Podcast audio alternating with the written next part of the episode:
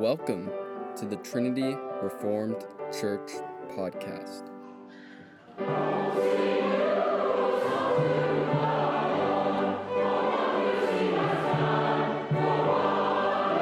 The Call to Persistence, as read by the author, Matt Carpenter.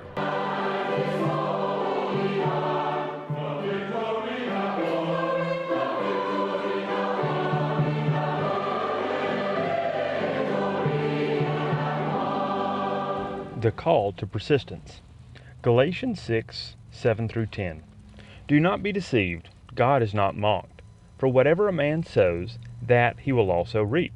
For he who sows to his flesh will of the flesh reap corruption, but he who sows to the Spirit will of the Spirit reap everlasting life. And let us not grow weary while doing good, for in due season we shall reap, if we do not lose heart. Therefore, as we have opportunity, let us do good to all, especially to those who are of the household of faith. Scripture is filled with living pictures created by God and pointing to greater realities. One of these pictures is that of sowing and reaping. Sowing in ancient times was not like planting a garden today. We plant in rows, digging holes and covering them a bit at a time. The people in Jesus' time would turn the ground over and scatter seed. This could look haphazard, but it was needed. As in Jesus' parable of the sower, only some seed would grow to fruition. The Apostle Paul uses sowing and reaping to give the church at Galatia hope in their work. The early portion of that particular letter is scathing in its rebuke of the legalistic teaching that abounded in the Galatian church at the time. But toward the end, he returns to a common exhortation found in many of his letters, the call to bless and do good to one another. The idea of doing good is an offense to no one. It sounds nice, pleasant, like a shallow stream running softly over rocks. Yet Paul's call to do good is not a humanitarian appeal to be nice to people. It's Paul's shorthand way of saying, pursue the things I've told you in this letter. Put away self-righteousness, kill sinful desires, and sacrificially love one another. That brings us to this particular passage. You've probably heard the proverb, you reap what you sow. That's an indirect quotation of Galatians six, seven. Yet we can't neglect the first part of the verse, warning us that God is not mocked. Conservative Christians would all agree that those who live wickedly will suffer for their sins. Yet Paul's exhortation in this book is against establishing your self-righteousness, creating man-made standards that we expect others to follow, and judging them when they don't. Jesus spoke of this in Matthew seven, verses one and two, where he warned the church that the standards we apply to others are the same standards by which we will be judged. The Galatian church's greatest danger was not condoning debauched lifestyles. It was exchanging the gospel of Christ for a set of old covenant rules that could never make one righteous. To create our standards of righteousness is to mock God and his plan. When we sow seeds of flesh-pleasing self-righteousness, the harvest is hard hearts and bitter fruit. On the other hand, when we sow to the Spirit, that is, we love God, kill sin, and love one another, the harvest is everlasting life. This sounds great, but as we all know, sowing in the Spirit is hard work. Sure, it may be easy to do at first, but over time, the work gets more difficult. If you've ever cultivated a garden, you know what this is like. You have enthusiasm at first, planting the seed and anticipating the luscious fruit and vegetables that will grow. Then the weeds come. One year there's not enough rain. The next, there's too much rain. After a while, you're tempted to give up. It's a lot easier to buy fresh produce from the grocery store than to grow it yourself. But you can't buy the fruit of the Spirit at Walmart. It would be out of stock anyway. You must plant, protect, water, fertilize, and wait. Waiting is the hardest part.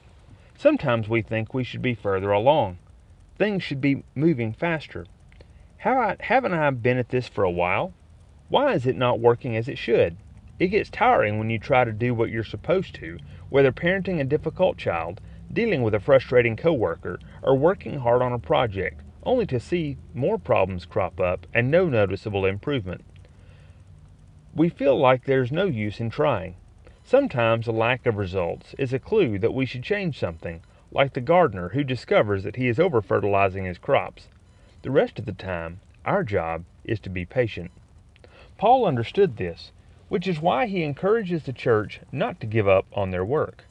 Let us not grow weary while doing good, he says, for in due season we shall reap, if we don't lose heart. The church two thousand years ago had the same trouble, the same temptation to give up in their good work that we have.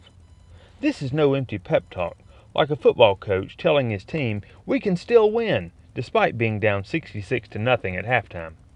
Paul's hope is grounded in the God who governs creation.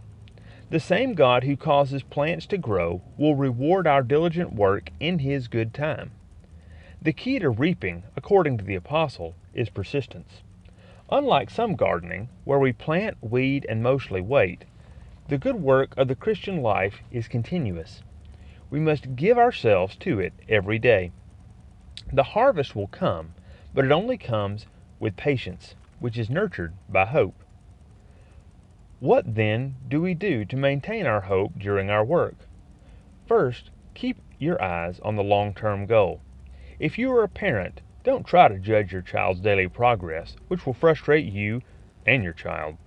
Don't lash out at your boss because he won't listen to your ideas. In time, your ideas will be needed, or you may not even work there. Regardless, impatiently checking for fruit makes things worse. Second, talk to someone who will encourage you. We all know people who bless us. When you need it, make time to talk with that person who will listen and remind you of the good. Lastly, remember that God is doing things you can't see. We don't have the spiritual sight to see how He is working in and through us. It can help to read the stories in Scripture where we see God working in and through people while they don't know it, like Joseph and Esther, for example. Trust that God is working. Dear saint of God, you may think that no one sees what you are doing, or that it doesn't matter. I can assure you, your Heavenly Father sees and knows. Every work you do, every word you speak, has eternal significance. Every day you are planting seed, not just for yourself, but for God's kingdom. In time it will yield fruit, not just for you, but to the blessing and life of others. In God's due season, you will reap, if you don't lose heart. Thanks for listening. If you want to find out more, check out our website at trinity reformed kirk dot com.